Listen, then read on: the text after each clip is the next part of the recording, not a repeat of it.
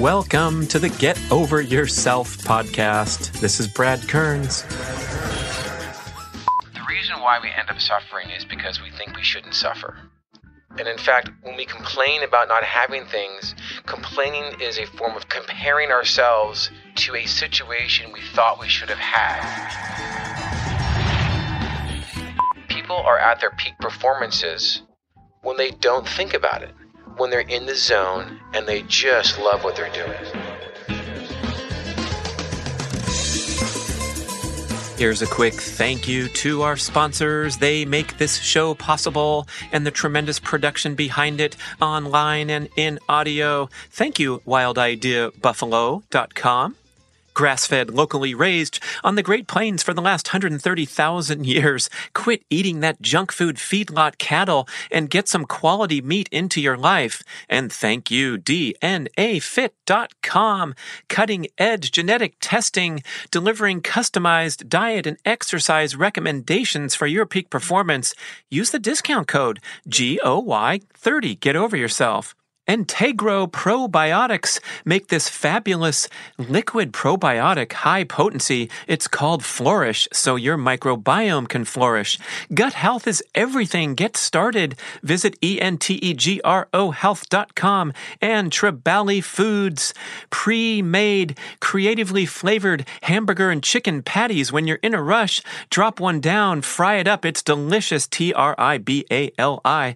And Almost Heaven. That's the name of my sauna. These are beautiful home use saunas made of real wood, shipped to your door, easy to assemble, and then you are rocking. That's right, I'm going from chest freezer cold therapy into the hot barrel sauna. Check them out at almostheaven.com and the Primal Blueprint online multimedia educational courses. To go primal, go keto, get a stand up desk going.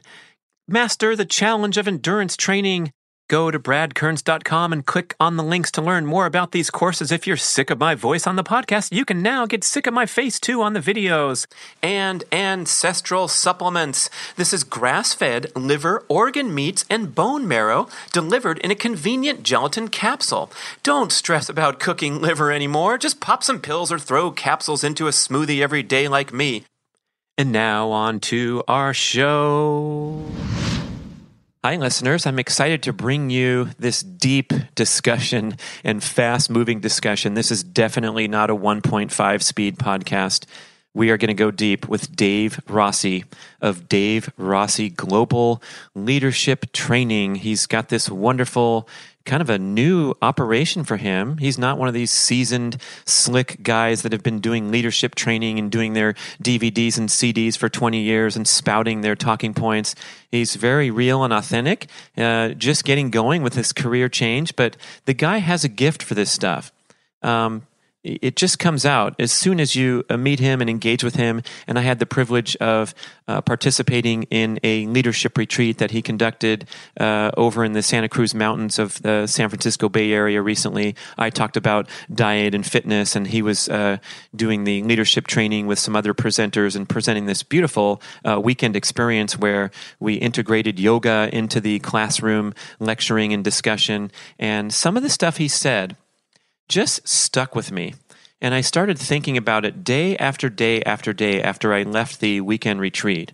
And I thought it was really powerful and profound. And that's why I wanted to get him on the podcast and talk about some of these basic concepts that he presented that I have shared with so many people since that day. Um, just really quickly, because we're going to talk about it in the show too, but when you experience fear and anxiety, which we do constantly in daily life because of the way that daily life is structured and the social media experience making us feel inferior and not enough, and that we need to step it up because we're looking at the person toasting us from the camera on the beach in Hawaii, wish you were here, sorry you're not, that kind of thing. When you experience fear and anxiety in your life, you can acknowledge it and then redirect your focus, redirect your thoughts back to your values and your vision. So we're going to get deeper into that. I'm going to ask him more of what he means by that.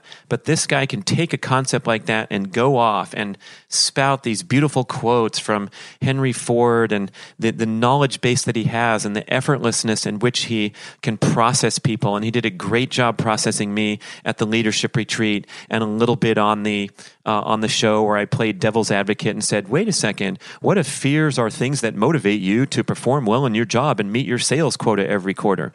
So I think you're going to get some great value out of this. Slow down and listen carefully to Dave Rossi. It's wonderful stuff, something that we can all benefit from. Thank you very much. Enjoy. Dave Rossi Global here in our global headquarters of the fabulous health club here in the Silicon Valley and this seems like your hangout. You have some classes here, you're doing your thing, and I wanted to catch up with you. We had an incredible leadership retreat that you organized and presented at over at the uh, the 1440 Multiversity. So if you Google this incredible facility in the Santa Cruz Mountains, but uh, our mutual friend Angelique had me out there. I was going to talk about diet and do this leadership thing. What's this all about? And you know, I got drawn in. It was it was captivating the message that you had on this subject and these things. This was I don't know a couple months ago and I keep coming up and thinking of these insights that you provided to the group. So I thought we should dig into some of this stuff. And welcome to the show, man. Thanks for thanks for coming. Brad, thanks for having me. I think the first thing that comes to mind is what's going on with you that these things keep on looping into your mind. Whether you loved it or you're lacking something. What's what's the, the root of that? That would be my first thought. Yeah, the big one that I've shared with so many people uh, is when you experience fear and anxiety, which is basically our day to day existence with whatever's going on, whatever's bugging you, whatever's on your mind, it's, you know, fear and anxiety come up over and over about what's going to happen in the future, right?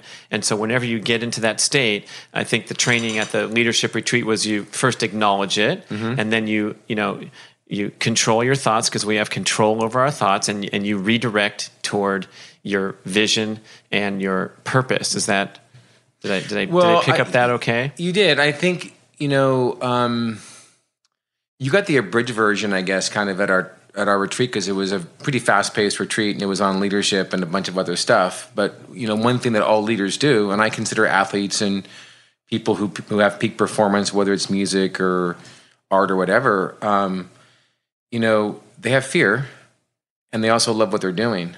Um, and that's leadership. Leadership is controlling fear. Leadership is exceeding and excelling at a high performance rate or a high peak peak rate. Um, the thing with fear is that our brains have this tremendous mechanism in our head for fear. So if you consider your brain a computer, right?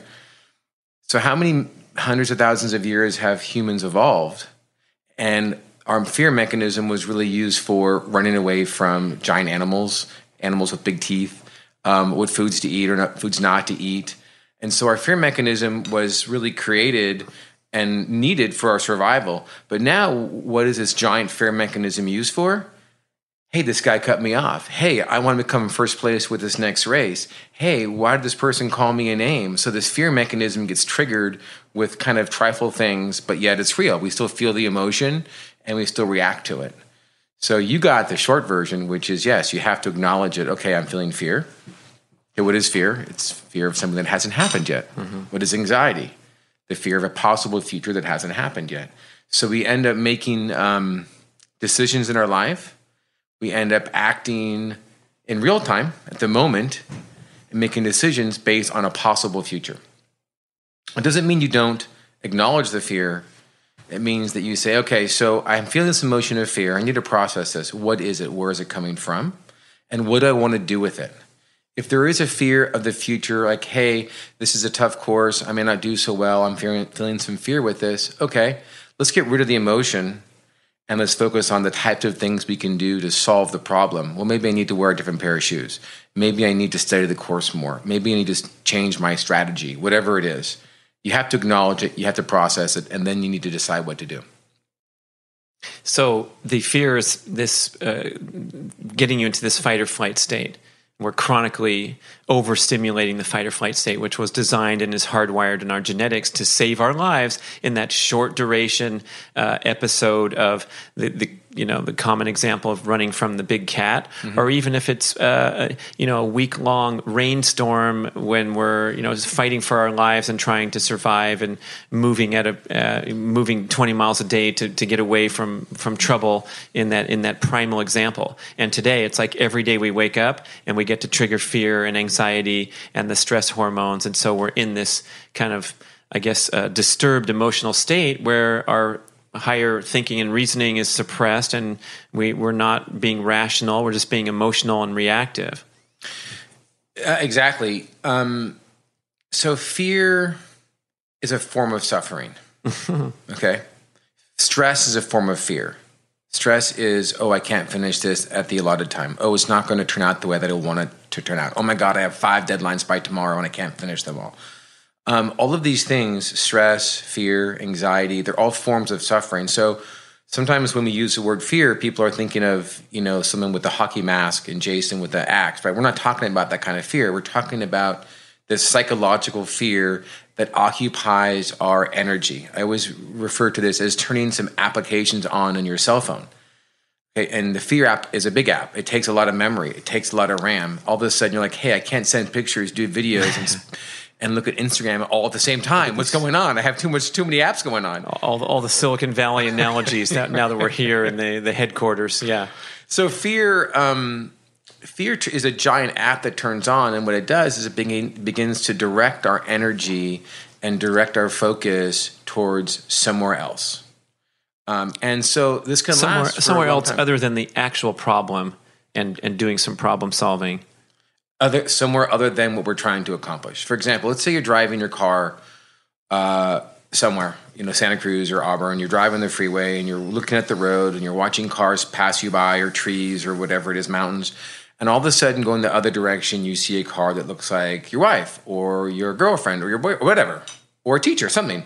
And you you you look behind and say, "Was that was that so and so?" I think. Wait wait a minute. I just saw could that be them? And so you're driving. Was that was that my what is she doing over here? That she's supposed to be what what like? Mm. And then an hour later you call her, you can't get a hold of her. When I get can't get a hold of her. Wait a minute, was that her? The next morning, uh, was she supposed to be? What, what? Your mind is occupied with this thought, right? This thought of fear. You might even connect the dots and say, "Oh, maybe she's somewhere she shouldn't be. That had to have been her." And your your whole attention is diverted from driving for how long? A day, two days, until you get an answer. Maybe you got an answer that you didn't like. So now you're trying on another set of that was kind of a weird answer. Is that the answer I was looking for? So now you're diverting more energy and more attention to other things that aren't even real. We call that tr- crossing into the world of truths or the world of falsehoods. So when we dedicate emotions like fear uh, to situations or, or instances and aren't necessarily real. We think they're real. Because we think something's real doesn't mean it's actually real. Because we feel fear doesn't mean there's actual fear, right? Almost never is. Almost never is, right. I mean, fear is a delusion. Doesn't mean it's not real, because it is real. You feel it. But the actual thing that you're afraid of is possibly a delusion, because it hasn't happened yet. And that moment is a delusion. If you're afraid of losing a race and then you lose it, okay. You're afraid of losing the race and then you lost the race. But Henry Ford was famous for a very, very great quote that said, whether you think you can or whether you think you can't, you're right. So, were you afraid of the race and you lost because you were afraid of losing and you fulfilled your destiny? I don't know. It's hard to say. But the point is, nothing good is going to come from running the emotion of fear as well as actually, you know, just focusing on what you can do to solve it. Yeah, I remember getting getting hit with these insights and going for, for hours on it in, in the uh, in the leadership retreat, and then there's some there's some uh, counter counter punching back, saying, "Well, wait a second, Dave. Um, the fear is what motivates me to get up in the morning and work really hard so I can keep my position at the top of the sales force or something like that. And that's I, I need these kind of things. Otherwise, I'd be uh, relaxing and uh, sitting on the lounge chair reading a novel all day." Well, yeah, that was kind of fun interaction. Uh, if you need fear to live, I think there's something wrong. Um, if you need fear to to do what you're doing every day, then you're probably doing the wrong thing. If you need fear as a motivator, there actually was one woman who's actually was a, it was a different retreat. She said, "I have so much stress, my hair's falling out, but I need this to succeed. I need that drive." Now, that's kind of the extreme, right? But even if you cross over into that realm that I need fear to actually do what I'm doing, you're doing the wrong thing. You should be doing things because you love it. You should be motivated because you love it. What type of motivation is more pure and more powerful, fear or love? For a lot of people, it's fear because it's more prevalent. Hmm. But love is just love of doing something. In fact, I think you're, I mean, I, I think one of the reasons why we hit it off so well is your story connected so well to what I teach, and you didn't even know it. I'm not sure how many of your listeners know your story, but it's phenomenal. And I'll tell you the tidbits that I found incredible was that you quit your job at an accounting firm because of the love of something, and then you you did it purely for the love of it, and your success was found because of the love of it.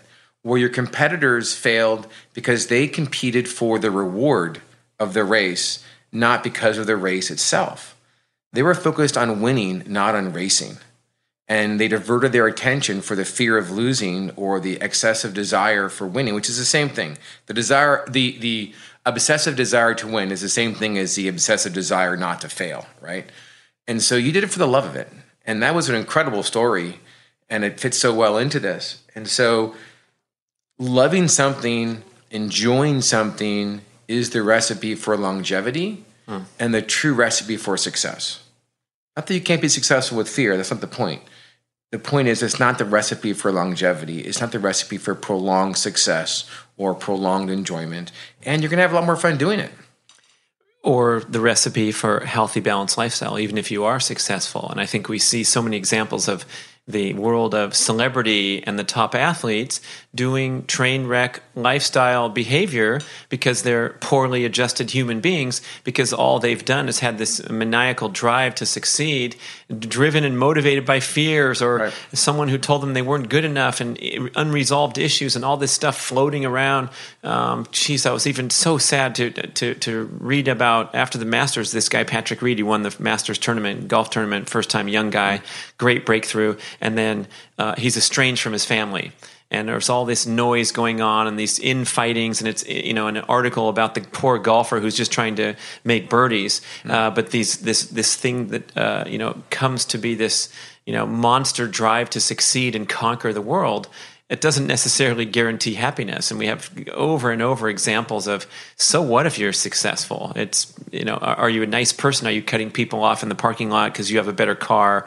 or what have you well, you know, fear to me is is a multi-layered issue. So number one, I call this a, the squirrel nut theory. Did I, did I go over this? I think so. Yeah. So for a lot of people, they they derive a lot of personal value from winning, or they derive a lot of personal value from having trophies or medals or money or fancy cars, and they value themselves based on what they have or what they do, or they value themselves based on what others think of them. Mm. So when they win and people think highly of them, then they feel good. And when they lose and they stop getting the press, they think badly of themselves. They no longer get this this um, boost in personal valuation. Mm-hmm. If you value yourself based on those things, you can't necessarily control those things. So let's say I value myself as as a runner, and I go to this race and I win, and everyone's like, "Oh my god, you're so great!" Okay, I won. I feel great. So I feel really valuable. Now I have another race to do. Oh, my legs kind of hurt. I kind of hurt myself. I overtrained, or I tripped, or someone bumped into me. I don't know. I hurt myself for some random reason. So then I lose the race. Okay. So if I value myself based on winning, and now I lost because of an injury, I'm pretty low. And I had nothing to do with it. So now my valuation of who I am as a person is based on other things other than what I can do as an individual. So when we value ourselves based on you know these winnings or the reward rather than the journey, we feel horrible about ourselves when we don't win any longer. And so what does it take to value ourselves based on something else? It's vulnerability. Hmm we have to be vulnerable. We have to accept that we're not always going to be the best. We have to accept that we're not always going to have the nicest car and value ourselves based on something else other than winning. Value ourselves based on lots of other things, but predominantly not the reward. And we're talking uh, about this big picture example. Let's say in my story, I was a racer and I, I went to do the triathlon circuit. I quit my job and uh, there was a big race and I won. And then uh, I got I got too stuck on myself and I struggled because I pushed and forced things to happen that weren't naturally meant to be because I got consumed by my success. Then I had to recalibrate, get over myself that's why I named my podcast that term that we're constantly working hard on getting over ourselves mm-hmm. and just doing things with that pure motivation to enjoy the experience and, and not attach your self esteem to the results. And so I feel like these come out in micro examples throughout the day. And our, yeah. it's like a pinball machine where our self-esteem is constantly you know we're one one inch away or one bumper pin away from getting getting thrown off our uh, our, our wonderful mood that we started the morning with. And then something comes something comes up in the office like oh nice of you to show up says the boss. And then you make a defensive comment back and then you get into an unhealthy exchange and you're deflated and all that positive energy is gone and it's a tough way to live because it is so fragile. Instead of having something that's more intrinsic where you know you're doing the best you can you don't make excuses you don't have any stories. Um, gosh you think about you know teenagers sitting in the circle and they're all trying to find themselves and identify themselves and be be part of a group or fit in. And you, you make the wrong comment and someone says lame and everyone laughs. And just right. like that your day's ruined right. and it's really um, it's tough for a teenager, but then when we're 47 years old and we're having a little spit spat with our 49 year old older brother because he's always treating me like the kid doesn't think I can do anything or whatever, um, you know, this, this stuff carries out and you, you can see the writing on the wall. It's like, I got to get over myself. I have to recalibrate. And especially the thing that um, came up for me because, you know, we can express fears about so many things you can just come up with 10 right away off yeah. the top of your head. If you're listening now, pause the tape and write down your 10 biggest fears. So, you know, listening to you talk kind of reminds me of Tiger Woods a bit. Not that I know all of his story, but certainly the press has spoken a lot of it. And the impressions that come out is that when he loved the sport and just loved to play, he won. And when he lost because of his personal problems, all he wants to do is win again, and he can't win for the life of him. I'm sure his injuries have something to do with it. But certainly the way he looks, acts, and feels is that he just wants to win rather than just loving the game. And I think when you think about fear, you know, it's one of those things that inside of our minds, we think things are what they are when they're really not. And we can control what we think about. I mean, when we hear and think and see things, our eyes actually don't really see the things that we see. Our eyes just take the information in the, the, the light, and then our brain interprets what it is. Same thing with our ears. Our ears don't actually hear anything, they get vibrations, and then our brain decides what to turn those vibrations into. Same thing with our mind. Things that we hear or think. For, for most of us, fear is if I lose this, it's bad, right? If I don't become successful, it's bad. And we're the ones determining whether those things are good or bad. And we have the power to say, hey, if I don't win, it's okay. And there needs to be a really, really clear distinction between wanting to win and having fear of not winning. Because you can want to win. Okay, that's an entirely different thing. I want it. When it becomes obsessive, where it's going to make you feel emotionally um, different or alter and turn those applications on of fear, right? That's when it becomes the distinction, the, the distincting point or the line, so to speak, or the margin you can want to win and you can want to do well and you can want to excel very you, badly. Very you can badly. Be a killer out there. And right. and then if you don't, why would you be upset? If you love the sport and you wanted to win and you love it so much that you did all the things you needed to do to win, like Brad Kearns did in all of his races, did all the things you needed to do to win.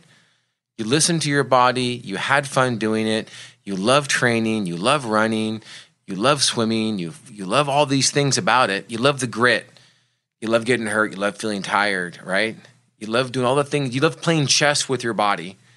And then you come in second. Okay. Great. Let's go train for the next one. I love this sport. Let's go do it again.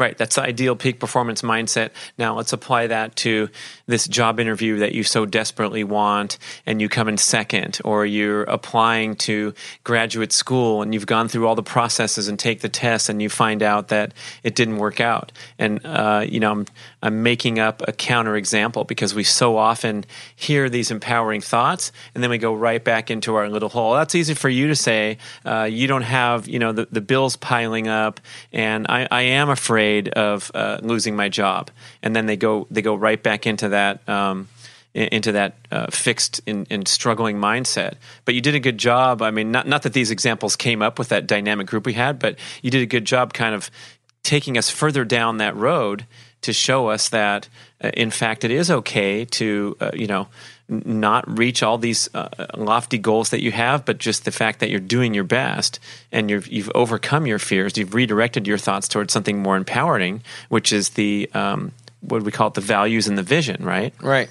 Well, I mean, to take on your first question, I think let's relate it to a job interview. So let's say you have this great interview with somebody, you want this job, you really, really want it, and you just nail it out of the park and then the guy you're interviewing with takes your resume, he takes it in the back room, and they're going to talk about who to hire. And some big belligerent person comes in and they spill coffee on your resume, or they say, I don't like this person's name. They remind me of my jerky nephew. Who knows what discussion's happening in that room? Maybe somebody wants their their brother to get the job instead of you. There's so many things that are out of our control that happen so you come out, you don't get the job. Why would you be upset about that? You did your best, you tried your hardest. Oh, because life's not fair, and I get super upset if I don't get something I deserve. I love that because I love that. I read this in a book. The reason why we end up suffering is because we think we shouldn't suffer. I'm so excited to introduce you to Peluva. This is a new zero drop minimalist shoe with the distinctive five toe design from my main man Mark Sisson. Peluvas give you the most authentic barefoot style experience, but with sufficient cushioning so you can use them for all manner of daily movement, especially walking and many other fitness and athletic activities. Peluvas are also incredibly stylish, so you get a barefoot shoe that you're not embarrassed to wear around in daily life. It's been so cool to see the popularity of minimalist shoes grow over the recent years, but Peluvas are a step ahead of every other zero drop wide box shoe because of the critical feature of individual five toe articulation, a separate slot for each of your toes. This allows for correct dynamic movement of the foot through the walking or running stride, which is impossible when your toes are encased into a single box, even a wide box. Well, you might know that minimalist shoes have faced controversy in recent years for causing injuries from inappropriate use. So here is the big picture mission. We want to get you walking in peluvas, living in your peluvas, going barefoot in your home or other safe areas as often as possible. Go ahead and use your specialized cushiony running shoes or your basketball shoes, work boots, high heels, things that you want to wear when you want to wear them, but wear your peluvas as much as possible to reawaken the natural functionality of the human foot to stand, walk, run, and perform.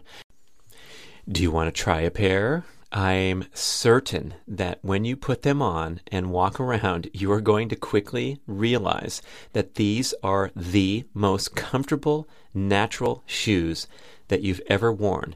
They are designed to feel like you're, quote, walking barefoot on a putting green please visit peluva.com. That's P E L U V A and use the code Brad Podcast and get 10% off your first pair. Peluvas, let your feet be feet. I want to discuss the incredible benefits of red light therapy and how you can get started with Mito Red Light. Mito, like mitochondria, red light makes the premier light therapy devices in the world and at incredibly affordable prices.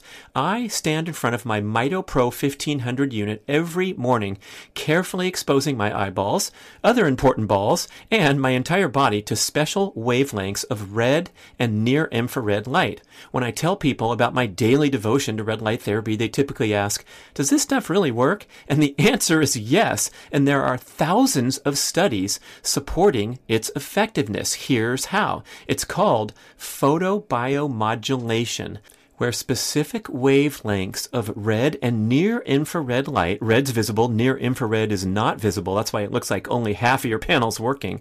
These wavelengths help mitochondria in cells throughout your body produce more energy and clear waste products more efficiently. Red light exposure helps mobilize nitric oxide trapped in the mitochondria and allows oxygen to return to the cell and increase ATP production.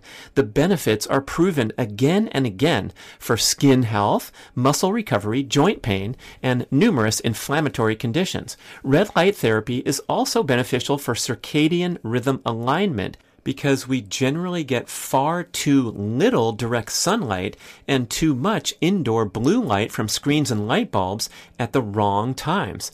You don't hear much about this benefit of red light therapy, but when I turn on those lights, first thing in the morning. As soon as I wake up, I walk across the hall, I stand in front of the panels, and I feel instantly awake and energized. And believe me, there's a lot of days where Mr. Health Guy here wakes up feeling a little groggy and a little whiny, like I don't want to right get up now and get into my morning exercise routine. But when I stand in front of the lights, in one minute, I swear I feel wide awake. I get all that grogginess out naturally. It's super powerful, super effective. Besides all all the healing and the cellular benefits. I also love it for being a natural wake up machine. You have to try red light therapy. I am certain that you will become a devoted user. And guess what? Mito Red Light offers a 60 day no risk trial period and a special 5% discount for B-Rad podcast listeners. Just visit Mito Red Light, M-I-T-O, redlight.com and use the code BRAD on any of their products. Go for it today and get started on your red light journey. We think we're special, right? Oh. We think we're special. There's our pull quote, Brian. his, his, audio master. We got one for the for the picture and everything right there. We we think we're special. We think we deserve all these things. We think that all these things are are geared for us. And in fact, when we complain about not having things, complaining is a form of superiority. It's a form of um, comparing ourselves to a situation we thought we should have had. I'm supposed to have this, I didn't have that, so I'm upset. And now because I'm upset, I'm going to complain about it. This is the mechanism of our fear in our brain taking over and telling us how we should feel. We should feel devalued because we didn't get the job. We should feel like, hey, we have the right to complain. They hired they hired nepotism got didn't didn't get me this job. Well, it's allowed to security does not exist in nature. Just because you feel like you should you should feel secure doesn't mean it actually exists. It's a false sense of security to even think about feeling secure. The most wealthy and most powerful man or woman in the country gets cancer, their level of security changes very, very quickly. Their priorities.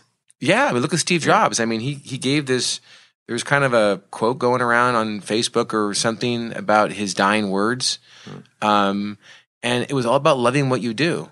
I mean, I encourage anyone to go look that up. Is Steve Jobs' last words before he dies. The guy had accomplished everything he'd ever wanted to accomplish in in business. Um, incredibly creative guy, influential guy. Um, you know, modern day Thomas Edison, so to speak. And his whole message on his deathbed was love what you do. So it's not just my ideas. I'm just here to mm-hmm. promote them. mm-hmm. Well, another thing that, uh, speaking of fear, that, that we, we got in the course was that these uh, these these fearful uh, emotions arise from uh, two places: your beliefs mm-hmm. or your ego. Yeah. So your ego or or your false version of yourself. I, I think when we use ego, people think, "Oh, I don't have an ego, so that's not me." Um, ego is just another word for a false version of yourself. Okay, and so I don't want to, people to to to run with that that word ego and all of a sudden think about, oh, I don't have an ego problem. I don't drive a convertible, and I'm not having a, a crisis. Okay, I mean a false version of yourself, and a false version of yourself is when you feel something, when you say something, when you act in a certain way that you're not choosing, then you're not yourself. If you feel fear, like I said, stop, and process that. Just because you feel it doesn't mean it's real. So if you run with that, that's not really you. You're running and living in falsehoods. You're not processing what this fear came from. It's just something that's running you off down the river, and you're saying, Oh my God, I'm afraid. Oh my God, I have to do this. Oh, you know, you're not really planning out your next move. If you're not in control of what you feel and what you say, if you can't control exactly what you want to say, then somebody else is. And that somebody else is your fear mechanism, this big part of your brain that reacts for you. So, an example would be getting into an argument on the basketball court and almost coming to blows because you couldn't control your your ego or your I'll give you a great example this weekend my son had a water polo tournament and their team was winning and the goalie became more and more frustrated. And you saw him begin to unravel. You saw the goalie of the other team throwing the ball come on guys get it together. And i'm thinking you know this guy isn't in control um, and he's going to play worse and worse and worse the more he begins to blame his teammates for you know more shots being taken on him. He's not in control of his emotions if he thinks being upset and emotional is going to make him a better player or make his team a better team. Yelling at them isn't necessarily going to motivate them. And unraveling and yelling and getting frustrated and showing, displaying all this emotion isn't going to help him be a better goalie. Yeah, it might be a band aid in certain ways. And we see this in relationships where you're trying to uh, navigate a conflict and you do it with sheer force, like as a parent or in a partnership. Uh, we see it in uh, you know McEnroe on the tennis court was famous for bearing down, and he you can look at his records, and he really did play better when he started to have his temper tantrums. But it seems to me kind of a, a superficial band aid for the uh, you know the, the unaddressed core problems that keep coming out as manifestations of fear, such as such as the the parent uh, screaming at the unruly kid, or or um, you know any example you can put forth. Well, I think the the the the, the real response is are we doing something that's going to make our performance better or worse? And do we have the power to choose that? Now, if McEnroe thinks yelling at the umpire is going to get him a better result and it works, and that's calculating and he's choosing that and that's being used for effect, great. Mm-hmm. I don't mm-hmm. know what's going through his mind. He's, he's, he's probably they play a lot of tennis matches year round. It's hard to get rallied, you know, every point and get that high intensity. So that was probably his gateway to the next level of focus and concentration, just because it is hard to summon day after day after day. It's like I remember um, not feeling like going out on a workout, and so I'd crank up some heavy metal music into my Walkman. That's how old I am, as we had Walkmans with cassettes going out there. But it was something that you know, sort of an artificial way to jack you up into a different emotional state. And you know, I suppose it's allowed. It's better than taking an artificial substance, but the underlying idea there was like you need to have your your tunes to enable you to go pedal the bike. You can't just pedal the bike and go, oh, here I am doing what I love and going out in nature. So sometimes we um, we have yeah. to navigate things and use tips and tricks and techniques. But when you use those um, th- those negative motivators and things like that, that's what I want to uncover. Is like, is there a better way? And I think um, we were we were off the um, we were off the clock at dinner, and you were kind of processing me, and I was saying, yeah, I do have some fear about starting this new direction in my career and starting this new podcast, and what if no one likes it and no one listens to it, and um, you know, we're going further and further down the line. And it's like, if I can come back to my values and my vision, and my values and my vision is that I want to um, get people to tell their stories, to extract interesting information that's helpful to me. And that's my, that's my starting point. That's all I can control. And I sure hope and I cross my fingers that it'll be helpful to other people. But if I'm in that pure motivation space just for doing this show, is like, I enjoy talking with you and I get value from it. And if that's all that all that happens and everyone else hates the show, I've still had, you know, the best way to spend my day and and hopefully you too because you like talking about this stuff. This is your passion. And if if we if we don't have to focus on anything beyond that, if we don't have to worry about our numbers and the spike in listenership at hour from from minute 30 to minute 40 and analyze and break that down, and I think we we waste a lot of time measuring and judging everything we do rather than just staying with that vision and, and the values that are that are driving us deep down. It's like saying, um, "Hey, I'm only going to do this podcast if a thousand people listen to it. Because if I don't get a thousand people, I'm not doing it." That's absurd. I mean, you know, we don't do things because we we, we have to have some level of success to do them. Now, clearly, we need money and we need to live and all those things. Don't get me wrong. Okay, so let's say um, you do this because you love it, and you, you, obviously you're in you're in, in, in line with all of this. Uh, but you you're not doing it because you have X number of listeners. You do it because you love it. You want to help people. You like it. You get value from it, and you do it because you love it. And let's say it's not paying the bills. That just is a motivation to say I need to tweak this a little bit mm-hmm. to tweak what I love, but also make it work within the monetary boundaries that I have. That's not fear. That's calculating. That's planning. You can still do what you love and find ways to make money at it and find ways to live. So maybe you lower your means of living because you love it so much. Like, what if someone loves to be a teacher and they don't make a lot of money, but they love it? Like, why would we judge they don't have a lot of money? When we do, society judges others the way we judge ourselves, right? I'm, I'm special because I have money, but we don't value ourselves based on I'm special because I'm happy or I'm special because I love what I do. We value people based on what they have or what others think of them. The point is, you can plan. You know, you, you were right. You were at the workshop when people did raise their hand and say, "Hey, I, I do need money and I need fear to motivate me." But but there's a there's a division between when fear is like fog on a windshield and blurs your vision. We make decisions based on fear rather than planning to make sure the things that we're fearful of can't be managed. Really disciplined investors, people in business mm. do this. They man- they're so disciplined. We call it discipline. We manage risk. Okay, they don't let their emotions get away from them with the deal because it costs lots of money. You always heard the phrase, "Don't chase a deal. Don't get emotional over buying a property," mm. because they're disciplined. They know that emotions cost you money, mm. and so this same type of philosophy in business, we see the same thing in business and in sports and in music and in art. People are at their peak performances when they don't think about it, when they're in the zone and they just love what they're doing. A friend of mine played for the Dallas Cowboys, and he would say, there were these moments when everything just clicked and every, I didn't think about what I was doing and I played my best and I had my best games when I wasn't overthinking. And this is the same thing that we see with other peak performance industries like business. We don't need to have the emotion.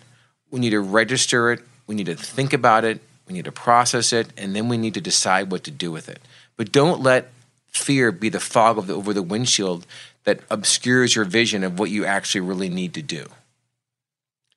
So we talked about the ego part of that and how how it, it's pretty natural connection to realize how the the protecting of our ego can elicit fears. And then the other part was that your beliefs are also another source of fear. How does that well i mean ego could be a discussion for hours and we kind of just scratched the surface but i think you kind of understand it um, your belief structure for example there's a thing called a placebo effect i'm sure everyone's aware of you know 18% of people believe that a pill with sugar cures you know cholesterol, high cholesterol. And it does. They literally become cured of high cholesterol.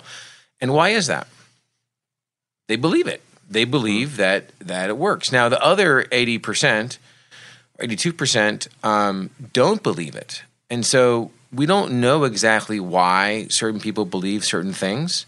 They just do. It's the way they were raised. It's the observations that they had, and so these belief structures that become part of us um, affect the way we, we, we live life. You can take two people and put them in the same situation in the military and maybe a post traumatic stress situation, and one will have PTSD and one will not. And the reason is that one of them has a belief structure that doesn't cause them to look at the events the same way that somebody else does, who maybe was raised in a different environment, who saw these events as being very traumatic. So these beliefs that we have cause fear in us. Um, and I use an example of these two kids jumping off of a bridge. Mm. If you you know you've all been to, on vacation and you've seen a bunch of people standing over a bridge or over a rock and people are jumping off into water. Some people are afraid, some are not, right? So what is the corresponding thought that drives the emotion? Well, typically in a situation like this, people are standing on top of a rock and they have the thought that the jump is dangerous. And there are other people that have a thought that is not dangerous. So the person who thinks it's dangerous has a corresponding emotion of fear, and the person who has a thought that it's fun does not. The person with a thought of fun jumps, and the person with a thought of danger does not. So, what makes those two people think of those thoughts differently? It's their underlying belief structure that says, hey, these types of things are dangerous. Another person says, hey, I've been around jumping off of rocks a lot, and these types of things look fun. So, beliefs can affect our thoughts, and our thoughts affect our emotions. And so, we have the ability to change our beliefs and change our thoughts. So, we change those thoughts by reprogramming, or we change those thoughts by evidence. So if we're on top of a rock and we see nine year old kids jumping off, it's pretty substantial evidence that it's not dangerous and I too can jump. Granted, it's deep enough. But the point is, evidence can change can allow us to change our beliefs and change our thoughts. So if we're afraid and it's tied to danger, get some information whether it's dangerous or not. That's nice that you attach those because uh, it's a big difference from just speaking into the microphone and saying, don't be afraid or change yeah. your beliefs. Um, and so the, um, the, the evidence factor is puts it back in our control. And but it's it's it's just like hold on a sec. Okay, it's just like jumping off that that rock or that bridge is the same thing as the placebo effect, right? Um, certain evidence will allow us to accept that jumping off the rock is not dangerous. And Watching so the other kid go flying. Right. But other people still won't jump. It's not compelling enough evidence. Mm. Just like a placebo effect. Someone comes in with a white coat with a pill. This is going to cure cholesterol. Okay. They believe it, they accept it. Just like they see a nine year old jumping off the rock, they too feel that's suitable evidence. Other people say, I don't buy the cholesterol pill. I want to see my cholesterol go down mm. before I accept this pill. Right? So same thing with jumping off the rock. You know, I don't trust that the nine year old is safe because maybe the water's more shallow and I'm going to go deeper, and their mind goes to all these places. So evidence isn't only the only um, panacea for for overcoming and changing these beliefs. But who holds those beliefs? We do. Mm-hmm. If we really want to change these beliefs, we can change them. We can look at them, we can think about them, we can process them, and we can decide if this belief is suitable for what we want to achieve or not. Examples every day. And um, it's interesting because a lot of us don't even realize that what, what these things floating around are in fact beliefs. They just think that same sex marriage is wrong, period. Mm-hmm. Uh, why? Because the Bible says so, or whatever their uh, whatever their argument is, but they don't realize it's their own personal belief, or, or the the argument for uh, pro-choice versus uh, pro-life well, you guys are wrong on the other side. I'm not even going to share which side I'm on. It's just the other side's totally wrong. It's ridiculous and terrible and awful. But you that's a belief Right. Until you even, I've had arguments with people where they couldn't even acknowledge that it was a belief rather than uh, an absolutism of the planet Earth. Like the sun comes up and, and, goes down every day, or the Earth's round. The Earth's round is, you know, pretty much a belief because we can't see it round until we get that evidence of going in a spaceship or something. Right. Um, but just just to get the conversation back on that level sometimes takes a stretch. And okay, that was an easy example. That yeah, you have beliefs about same-sex marriage uh, for or against, or maybe a belief that you shouldn't butt into other people's business, and you don't even you don't even have a belief on either side. That Yeah. So you can have these beliefs, uh, but then that's that's sort of an awakening at the first level, and then you can start wondering if these beliefs are no longer serving you. For example, ones you've held near and dear for part of your life, and you want to progress to the next level or something. Well, I'll give you a couple examples. So one of the beliefs that plague a lot of us is low self esteem, and um, I use this phrase a lot when I talk to people. You can change any belief anytime about anything as often as you want. We hold the key to all of these beliefs. And the one reason why we don't, and, and this person I was talking to said they have low self esteem, which is not uncommon. I, a lot of people I talk to say they have low self esteem, and I and they even said I don't even know where I got it or why I have it. Which most people say also. They they get it from the way they were raised. They get it because they compare themselves to somebody else. They set some imaginary standard of what they think they should have compared to somebody else, and they don't have it, and then they feel lower about themselves. Or as a kid, a coach said, "Hey, you're not that good at this." Mm-hmm. And you, oh, okay, I'm not that good at this. And then the next coach, well, the coach in the last team said I wasn't that good at this, so I don't think I'm that good at this. And then you're back to Henry Ford's quote, you know, if you think you can, mm-hmm. you think you can't, you know, you can't. So so you're back into breeding this pattern or this path, kind of like the shortcut in the grass that no longer is grass, it becomes the, the dirt path. Mm. You're wearing in a path Oof. of low self esteem. Right. Now, and, and you, not, I mean, those are real nervous system wiring. We're not talking about a. Right. This is not an analogy to the, the, dirt, the dirt path, is talking about your brain is getting hardwired that yes. you suck at singing, and therefore, whew. Well, the opposite. I actually have this in my book uh, the the uh, American Idol syndrome, the singers that are told they're great, and then they go in front of a judge and they say they stink, and then these people are all angry. I, but I've been told I'm great my whole life. I'm of course I'm great. But the point is, the reason why it's hard for us to change the belief of of um, low self esteem is because it requires a lot of vulnerability, mm. right? So I said to this person, well, a lot of people who who have this issue choose to have high self esteem. What do you mean? Well, you've chosen to accept low self esteem and you don't even know where you've got it from. So why don't you choose high self esteem? What do you mean? Well, is low self esteem serving you well? What do you mean? is that helping you to have low self esteem? Well, not really. Then choose high self esteem. Now, it sounds easy, and it actually is. It is easy if you can do one thing, and that is plunge into the world of vulnerability and accept rejection. Hmm. And because when you when you value yourself based on something other than the tenets of ego, right? When you value yourself and the fact that you're valuable and that you have life and that you have meaning and that you have purpose as a as a living human being, which a lot of other people don't have, people who are sick or people who are dying. Mm.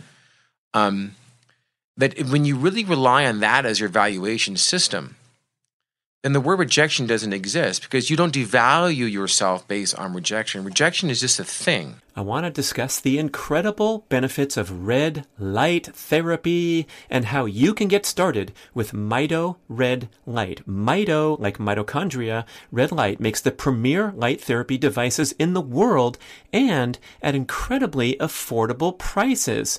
I stand in front of my Mito Pro 1500 unit every morning, carefully exposing my eyeballs, other important balls, and my entire body to special wavelengths of red and near infrared infrared light. When I tell people about my daily devotion to red light therapy, they typically ask, Does this stuff really work? And the answer is yes. And there are thousands of studies supporting its effectiveness. Here's how it's called photobiomodulation where specific wavelengths of red and near infrared light, red's visible, near infrared is not visible, that's why it looks like only half of your panel's working. These wavelengths help mitochondria in cells throughout your body produce more energy and clear waste products more efficiently. Red light exposure helps mobilize nitric oxide trapped in the mitochondria and allows oxygen to return to the cell and increase ATP production. The the benefits are proven again and again for skin health, muscle recovery, joint pain, and numerous inflammatory conditions. Red light therapy is also beneficial for circadian rhythm alignment because we generally get far too little direct sunlight and too much indoor blue light from screens and light bulbs at the wrong times. You don't hear much about this benefit of red light therapy, but when I turn on those lights, first thing in the morning. As soon as I wake up, I walk across the hall, I stand in front of the panels, and I feel instantly awake and energized. And believe me, there's a lot of days where Mr. Health Guy here wakes up feeling a little groggy and a little whiny, like I don't want to right get up now and get into my morning exercise routine. But when I stand in front of the lights, in one minute, I swear I feel wide awake. I get all that grogginess out naturally. It's super powerful, super effective, besides all the healing and the cellular benefits. I also love it for being a natural wake up machine. You have to try red light therapy. I am certain that you will become a devoted user. And guess what? Mito Red Light offers a 60 day no risk trial period and a special 5% discount for B-Rad podcast listeners. Just visit Mito Red Light, M-I-T-O, redlight.com and use the code BRAD on any of their products. Go for it today and get started on your red light journey. I want to tell you about wildhealth.com. They're an online provider of comprehensive precision medicine and health consultation services. They offer DNA analysis, custom lab panels, extensive medical intake form with family history and lifestyle preferences, and regular online visits with a board certified precision medicine physician and a health coach whom you can message anytime through their convenient app.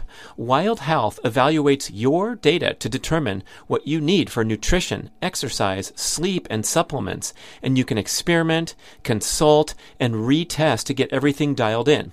You'll get a cutting edge epigenetic test of DNA methylation to calculate your all important biological age and have fun lowering your age over time instead of following the mainstream path to accelerated aging. It's time to strive for awesome instead of just normal. Did you realize that only 6.8% of Americans are deemed metabolically healthy and only 2% are declared optimal? That's disgraceful, but you can turn things around quickly. Please visit wildhealth.com and you will see that this is the absolute gold standard of personalized medicine and it's available to you right now. Telemedicine available anywhere in the USA. Wild Health is generously extending BRAD podcast listeners 20% off the cost of membership. Just visit wildhealth.com slash Brad or use the code BRAD20 at checkout to get 20% off and start taking control of your health today at wildhealth.com slash Brad. It's not a bad thing. It's just a thing.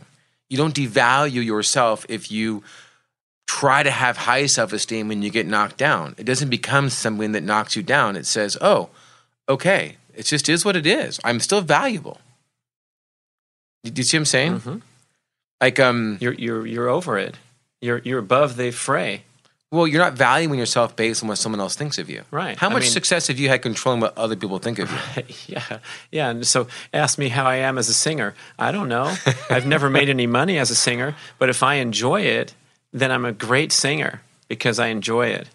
I, I, I might just be in the shower. This is just such a common example of people Yeah. say, oh, "I'm such a terrible singer," or, or you know, "I'm a terrible golfer." Bear with me as we play together for the first time. I'm I, I- I'm going to hold you back. I know it. I haven't played in so long. These aren't even my clubs. My shoes are too tight. Right. Whatever. Right. But it's like a great golfer is the person that goes out there and celebrates other people's good shots and comments on the, Love the the scenery and the wonderful golf. And that, that person's a great golfer. It's not the score because I've played with a lot of people that can score low golf scores. Um, but they're lousy to play with because Yeah. they have a temper or they're they like to cheat here and there or all those other examples. Well, I, you know, I'll tell you another example. It's like saying, "Hey, um, I tried to have high self-esteem, but I got rejected, and so I feel worse about myself." And while I was walking across the street, I got hit by a car, and I'm on life support system. But because I feel badly about myself and I wasn't successful at my efforts to have high self-esteem, I'm not going to try so hard to live because uh, I think lower of myself. I mean, that's an absurd scenario. Of course, you're going to fight for life. Of course, you love life. Life is life. Whether or not you were successful in tennis or golf, or whether you're not, just because you think you're bad at something doesn't mean your life has less value. And yet, people value their success as the value of their life when it doesn't value. It values your situation, but it shouldn't devalue you. So you can imagine telling the doctor, eh, um, you know, doc, I only came in second in this race, Go, and go work on that patient first. yeah, I came in They're second, and I know these injuries are life threatening, but I'm really not that important because I came in second or third or fourth or whatever, and so my life has less value. So maybe you should work on them first. How many people think have ever done that in the emergency room? Uh, But people use life and death situations to actually appreciate the value of life, right? And we should we should appreciate the value of life. I know it sounds super cliche, and I teach a lot of tips on how to believe this and how to walk through life with this. But we don't need a near death experience or a near death event to appreciate the value of life. It's back to that worn in grass. You can make the worn in grass pattern that life is enough, that I'm good enough because I'm here. I'm good enough because I have life. And I don't need to make myself feel better or worse because I come in second place or third place or fourth place or first place. It doesn't matter. My value is the same. I want to come in first, but I'm not devalued if I don't. I mean, I, I think you understand the distinction. And applied to anything, you're, you're, giving the race analogy, but this is it could go toward um, uh, being a parent, being in the workplace. Uh, so now, if we're going to accept this new paradigm, how do we reconcile with that idea that what got us here today was that competitive intensity and that work ethic and that little voice inside in the back of my head that says you're not good enough unless you get out there and outwork your uh, your competitors by 10% or all these these notions that we share. And a lot of times we even celebrate. Like I got to the top because I worked harder than anybody else. I got up an hour earlier and I took my magic potion drink and then I just you know kicked some butt and I, I, I took on all challengers and uh, all these all these great things where um, we're forgetting about the happiness element and what the repercussions are of just being motivated by fear our whole life. So how do we how do we kind of ascend to the next level? Well, I think all these tips and tricks you talk about, like listening to music, isn't necessarily driven by fear. They're actually driven by desire, and they're driven by um, the love of wanting to excel at something, the love of the sport. You know, we do fatigue is real. We do have a mind body connection, mind body and spirit and these things are real. I mean, there is a physical aspect to us and a non-physical aspect to us. These things working in balance and in tandem, you know, provide and produce a better whole than if they are not in balance, if they're all excelling. And so, you know, working out harder because you are motivated to beat somebody else, you make a game out of it. Maybe you cut their picture out, you put it on a wall. There's my competitor. I want to beat him. That's all fun. Mm-hmm. The, the, the difference is when you add the emotion to it that you devalue yourself if you don't beat that person. I mean, using things for motivation is fun. That's that's that's the fun of the sport. I mean, trash talking or you know all these things. It's it's when you cross that line and you turn the application of fear on that mm. distracts your performance mm. rather than enhances your performance. Yeah, and I, this can be in any life situation. Yeah, if you're going into a business meeting, trying to close a deal, you know, business is one of those situations where people sense and they can smell fear, and and um, you respond to fear. You respond to being heard. You respond to being defensive. You respond to the outcome. Most people are in jobs they don't necessarily like, and so they're always fear based driven jobs. And you know, you don't always have to respond to the things you don't like about your job. Usually, you don't like them because they trigger some fear in you that makes it unpleasurable. But that again is just the light of the of the vision or the vibration of what you're hearing. You're interpreting these words as being bad when in fact they can just be words. They don't have to be bad words. Yeah, I was at a uh, like a retreat a seminar thing, you know, intensive weekend retreat for twelve hours every day. And I remember this skit where the presenter uh, had someone stand up and he charged over to this guy uh, and, and got six inches from his face. And he said, You know something, Bob? You're a green frog. And he screamed at the guy, and the spit came out and the thing. and the guy started laughing, and everybody in the room started laughing. And he's like, Wait a second. You know, why are you laughing? And he, he broke it down, broke it down. And, and it's because, well, because I'm not a green frog. Exactly. You're not a green frog. So when someone comes up and does the same thing and says, You're an asshole, why are you getting so bent out of shape? Right. Ego tells us we know ourselves by how we think we know ourselves. Like we define ourselves.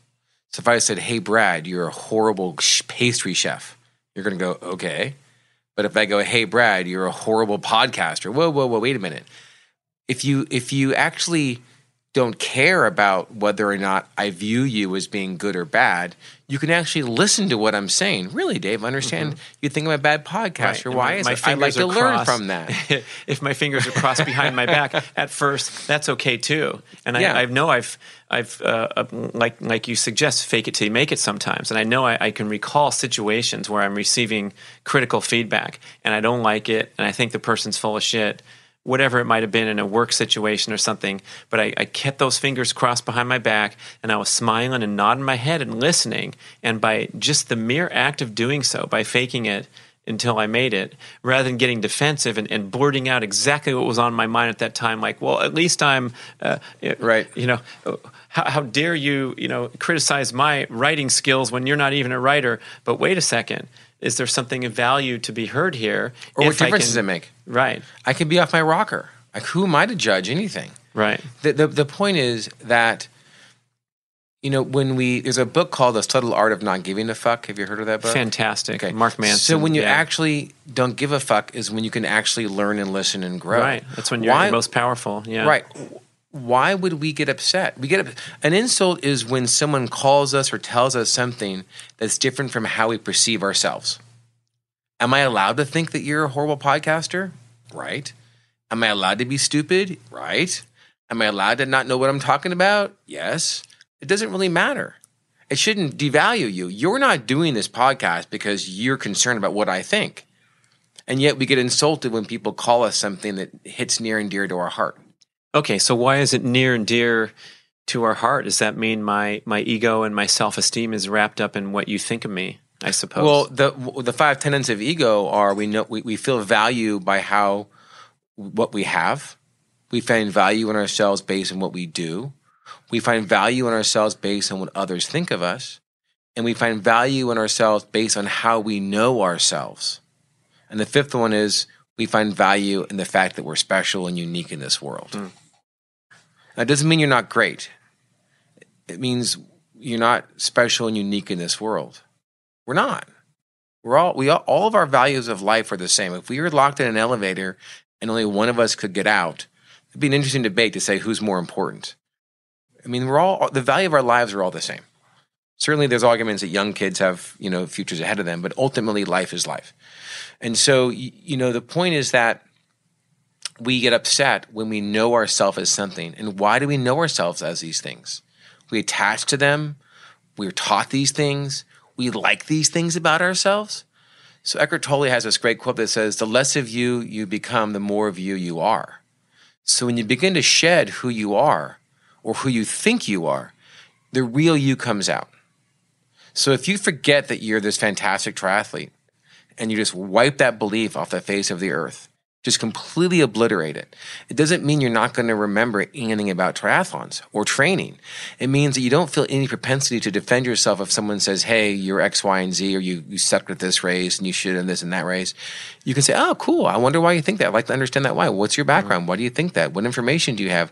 Maybe I can learn something from it. Mm-hmm. Mm-hmm. Because you're no longer you longer you're no longer lining it up with how you know yourself. It just is what it is. Mm-hmm. Does that make sense? Absolutely. Yeah. Yeah. You're, That's an important thing to forget who you are. You're you're rising above again. Rising well, I don't think that's rising. I mean, in in layman's terms, yes. But when you forget who you are and you erase that, you don't forget your memories or what you know. You just no longer know yourself as anything. And when someone asks you a question the real you comes out, not the you who you think you are. You know, I'm Brad Kearns and I have to be funny because I know myself as funny, so I have to respond funny. When when you forget anything about yourself, you're just going to respond the way that feels natural. You're just going to respond the way you want to respond. And if it's funny, it's funny. If it's poignant, it's poignant. It just is what it is. You don't think about it. You respond with feeling, not with thinking. Mm. So Einstein said the highest form of intelligence is intuition. Mm. So when you begin to be who you are through your essence without knowing who you are, without layering pretense or layering how you know yourself that makes you feel good about yourself at night. So when you sleep, you can say, Hey, I'm good at this. When you get rid of those things, your intuition takes What's over. left. Yeah. Your intuition, yeah. the essence of you, the real you. When you remove the false parts of you, the real you is there. And then all of your responses are going to be authentic and real. You're not going to feel vulnerability because you don't value yourself based on what people think. So you're allowed to be vulnerable. You're allowed to be raw. You're allowed to be authentic. You're allowed to open yourself up because you're really not afraid of, of being called a bad uh, triathlete because it really doesn't matter to you. You did it because you love it. Does that make sense? Yeah. So regarding the vulnerability, because a lot of times we misinterpret what that means, and I think the first uh, basic definition that's been bantered about is uh, lack of protection or something. We're vulnerable to uh, an attack in the alley because it's dark and our cell phone battery died or whatever. Um, but really, we're trying to get a more nuanced definition. Brene Brown does great work here to talk about. Um, yeah, I think vulnerability is really key. I think vulnerability is is opening yourself up for observation and for judgment and for ridicule and those things. And vulnerability is being at a at a weak time in our life, a weak a weak moment, um, doing something bad and coughing up to it and say, "Hey, you know, I did this." You know, a lot of times people obfuscate and they just can't quite get there. They can't quite accept those weak moments in themselves. Uh, they can't mm. quite, and me to me too. I, I've had weak, weak moments. There was a situation I did something I wasn't proud of. I had reasons why I did it. My ego kicked in, and then once I did it, I, you know, hey, you know, I'm going to open my chest and be all vulnerable. And hey, I did this, and I'm sorry, and it was wrong, and this is kind of how it happened. There's no excuse for it, but these are the, these are the, how the stars lined up, and uh, I owe you an apology.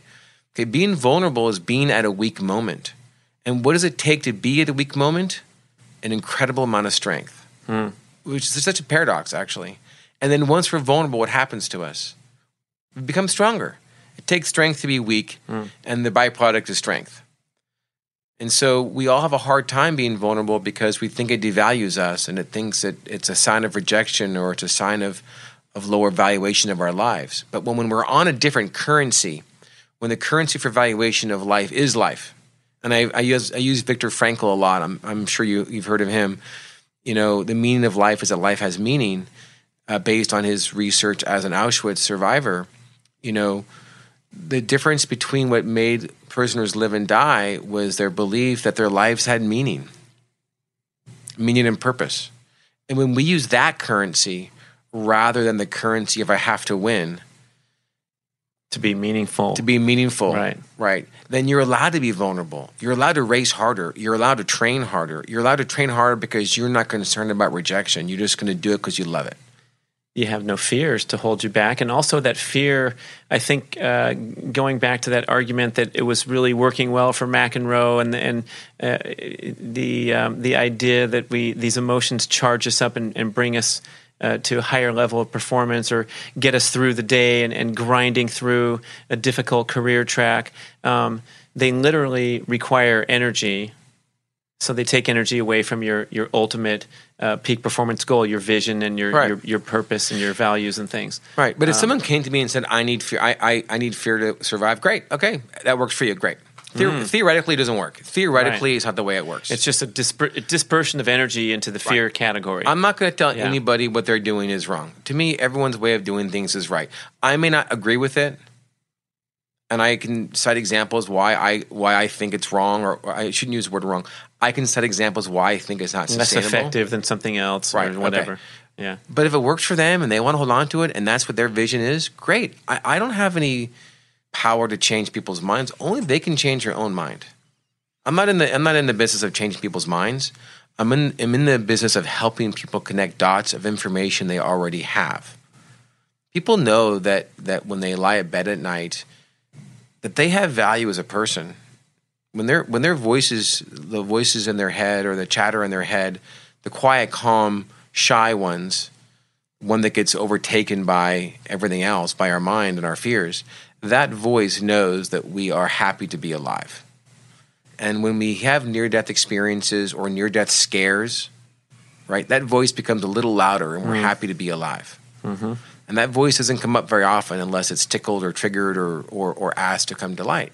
But we all have that underlying feeling inside of us. It just gets trampled on by this giant mechanism in our head, which is the brain and our mind and our fears and all these mechanisms that run full time 24 hours a day uh, our thoughts are the source of all our pain. Carrie Sisson likes to repeat that line. It's part of her spiritual psychology practice.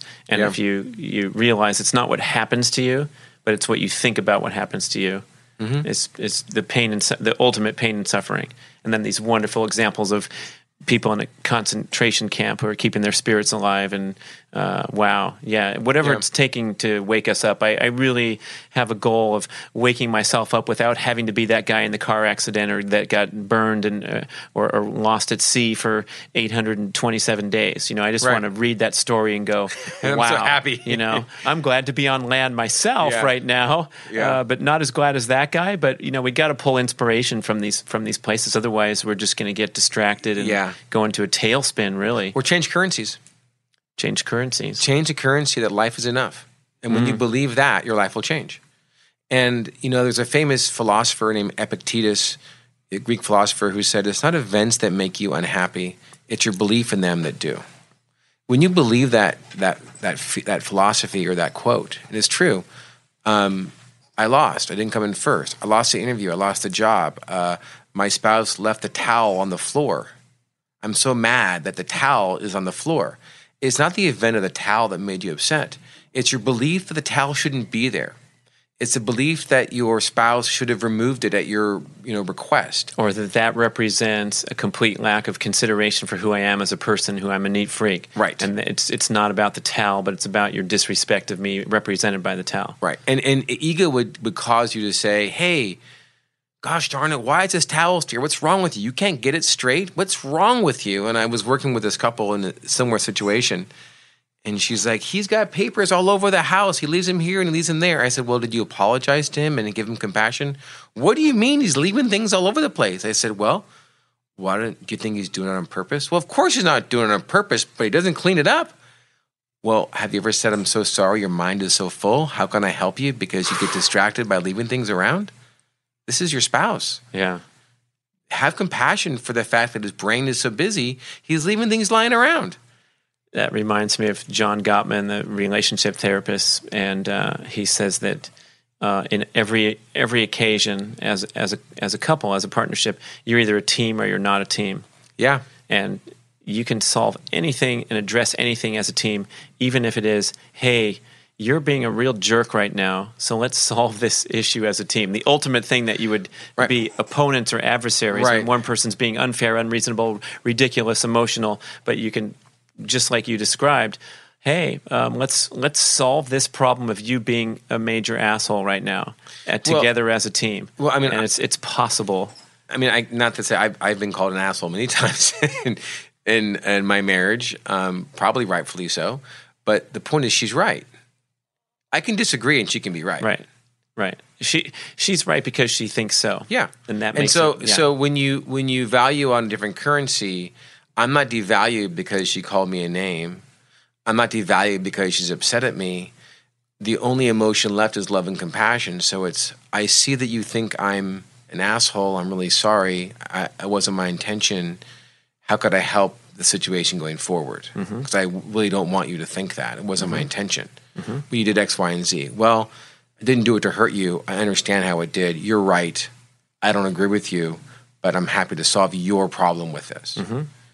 And if you look at your relationships, that the other person is never wrong, Mm, you're allowed to disagree. hmm Okay, but if they're never wrong and you and you respect their view, then you you get into a situation where you're working together, like you said, as a team. When you when you disagree so much so that it becomes a format to change their mind or a format to show that they're wrong, then disagreeing go, has gone too far. It's a simple "I don't agree, but I'm happy to help you." Hmm. Most of us can't do that because our ego wants to be right. Hmm. The, the ego or the false self finds comfort in being right. It finds value in being right. It finds value in the way others look at us. And one of the three tenets or the five tenets is we know ourselves by what we how others view us. So if others view us as being wrong, we're viewed less valuable. So we have to be right. No, no, no, no. I said three o'clock. No, you said four o'clock. I said three o'clock. No, no, no, no. I said three. You always make a mistake, and you say, you always do this. You weren't listening. I was listening fine, and now hmm. an argument ensues. Hmm. The right, the right discussion is. I understand you said. I understand that you feel I said three o'clock. I thought I said four. I'm really sorry for how this happened. How can we make up for it? we have a problem. How can we solve it? Right. There's Yeah. no there's no value in arguing who was right and who was wrong. Yeah. One person might hook up to a lie detector and believe they said three. and the other person might hook up to a lie detector and believe they heard four. It's entirely possible. Right, of course. Right. So why are we Or they just it? have different beliefs about uh, uh, pro-choice, same-sex marriage. You name it, you name it. Right. I'm right, and you're. uh, Oh, oh, and you're right too. Uh oh, we're both right. Yeah. Uh oh, what are we gonna do? right. Yeah. You're both allowed to be right. Yeah. It doesn't. We don't need to actually um, convince the other person that we're right. There's no value served in that. And I always tell people, Well, then there's no value served in that, but we do it all the freaking time, and we feel like um, high fiving ourselves after we win an argument. So that's the part that's really disturbing. And I, I you know, I, I look back over my own life and see those times where you know. Um, you you revel in, uh, in in conflict or, or in something that came out in your favor and you were right and the other person had to profusely apologize whether in the workplace or wh- wherever it is uh, and so well, I think it, it's harder to see the the problem there because you can say, yeah, this guy bailed on me. He, he didn't write down the time, and I was right. And so you don't see you don't see your contribution, which is that that uh, that worked up, um, you know, victorious uh, gloating when really you're you're not operating as a team accordingly. If that's if that's how it's going it down. depends what your goal is. Yeah, that's right. It depends what your goal is. You want to Right. you want to win every argument or not get into an argument. If you're a lawyer and your goal is to win the argument, okay, you did your job, right? But if your goal is to have a healthy relationship with this person or coworker, then beating them to submission to make them admit that they were wrong, how are they going to feel about you? Ultimately, you're gonna you're gonna you're gonna create a wall or build a wall between both of you.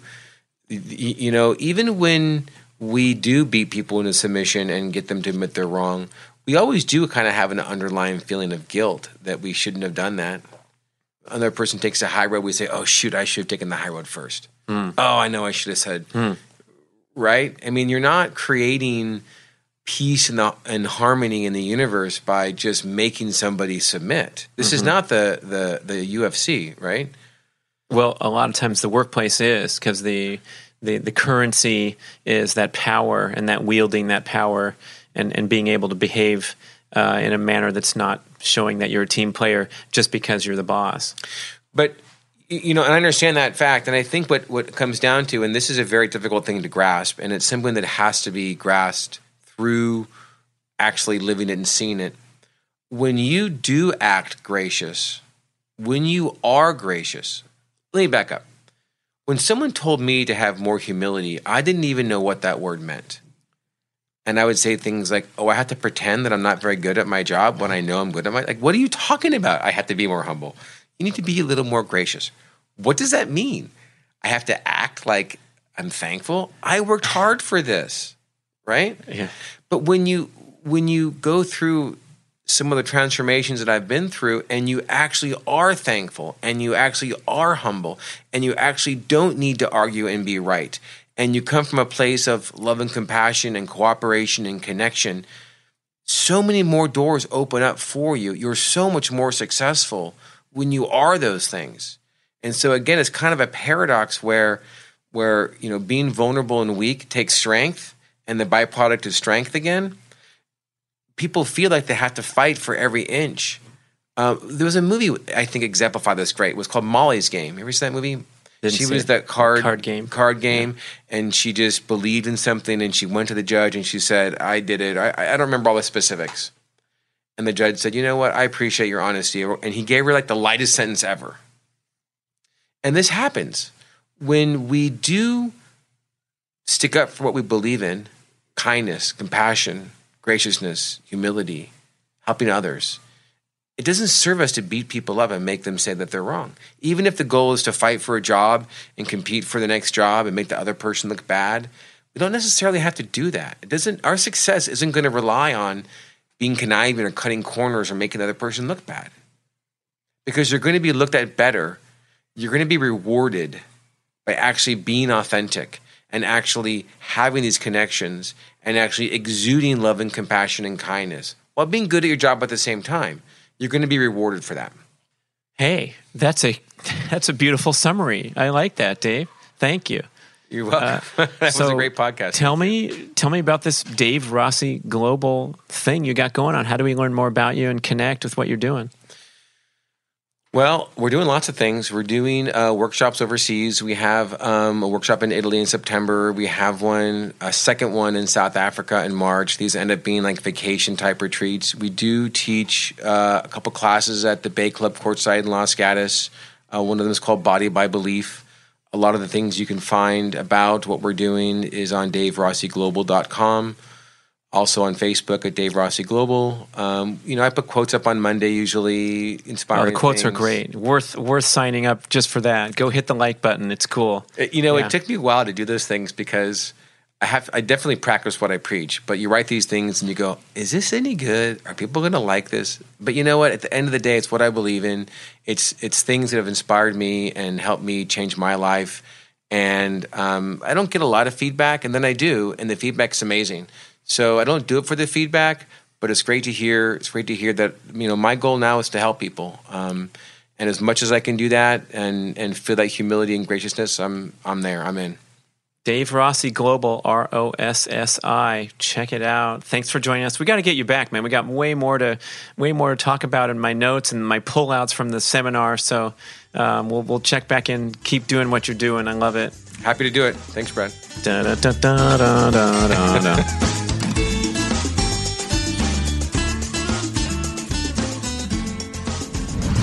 Oh my, I get to talk about my almost heaven sauna. This has been a life changing acquisition that gives me easy and constant access to one of the most health boosting therapeutic treatments imaginable the sauna. Yes, of course, it's been a cultural tradition in Scandinavia and other cold weather countries for hundreds of years.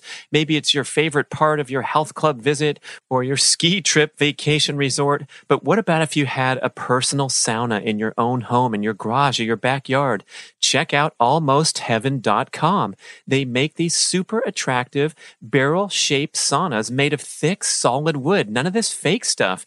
It's super easy to assemble. They ship it in a kit to your door. You watch the video, you put it together, get an electrician to wire it, and you're good to go. Turn the timer on, and 30 minutes later, you are in the hot, hot, dry, up to 180 degrees Fahrenheit. And that is the magic zone to get the vaunted health benefits of sauna exposure. You may have heard of these highly lauded heat shock proteins. They deliver profound benefits at the cellular level to boost immune function, cognitive function, cardiovascular function, improve muscular response to exercise and recovery from intense exercise, and of course, longevity. Go to foundmyfitness.com, Rhonda Patrick, and download her report for the extreme scientific details of how beneficial sauna is. I have this classic outdoor pinnacle model. It's six foot by six foot fits four adults sitting comfortably or two adults reclining and instantly going into napping mode. I know, man, when you get in there, no matter what kind of day you had or what mood you're in, you will instantly feel chill. And this is called a hormetic stressor, a positive natural stressor that creates an adaptive response. So with regular sauna use, you become more resilient to all forms of stress that you experience in daily life. Same with my cold plunge into the cold freezer. It delivers these similar health and hormonal benefits that will make it an absolutely essential part of a relaxing, stress balanced day. Please go check them out. It will change your life. And you can get these beautiful six by six or a larger model or even smaller for a surprisingly affordable price due to the direct relationship. You order it on almostheaven.com. They ship it to your door. I can't say enough about it. I'm so excited. This sounds like a commercial. Okay, it is a commercial, but let me tell you, beyond the health benefits, this is a social centerpiece. It's a place to relax and chill and splash the water on the rocks and get a burst of steam. So go pay a quick visit to almostheaven.com. Warning, you're going to be tempted.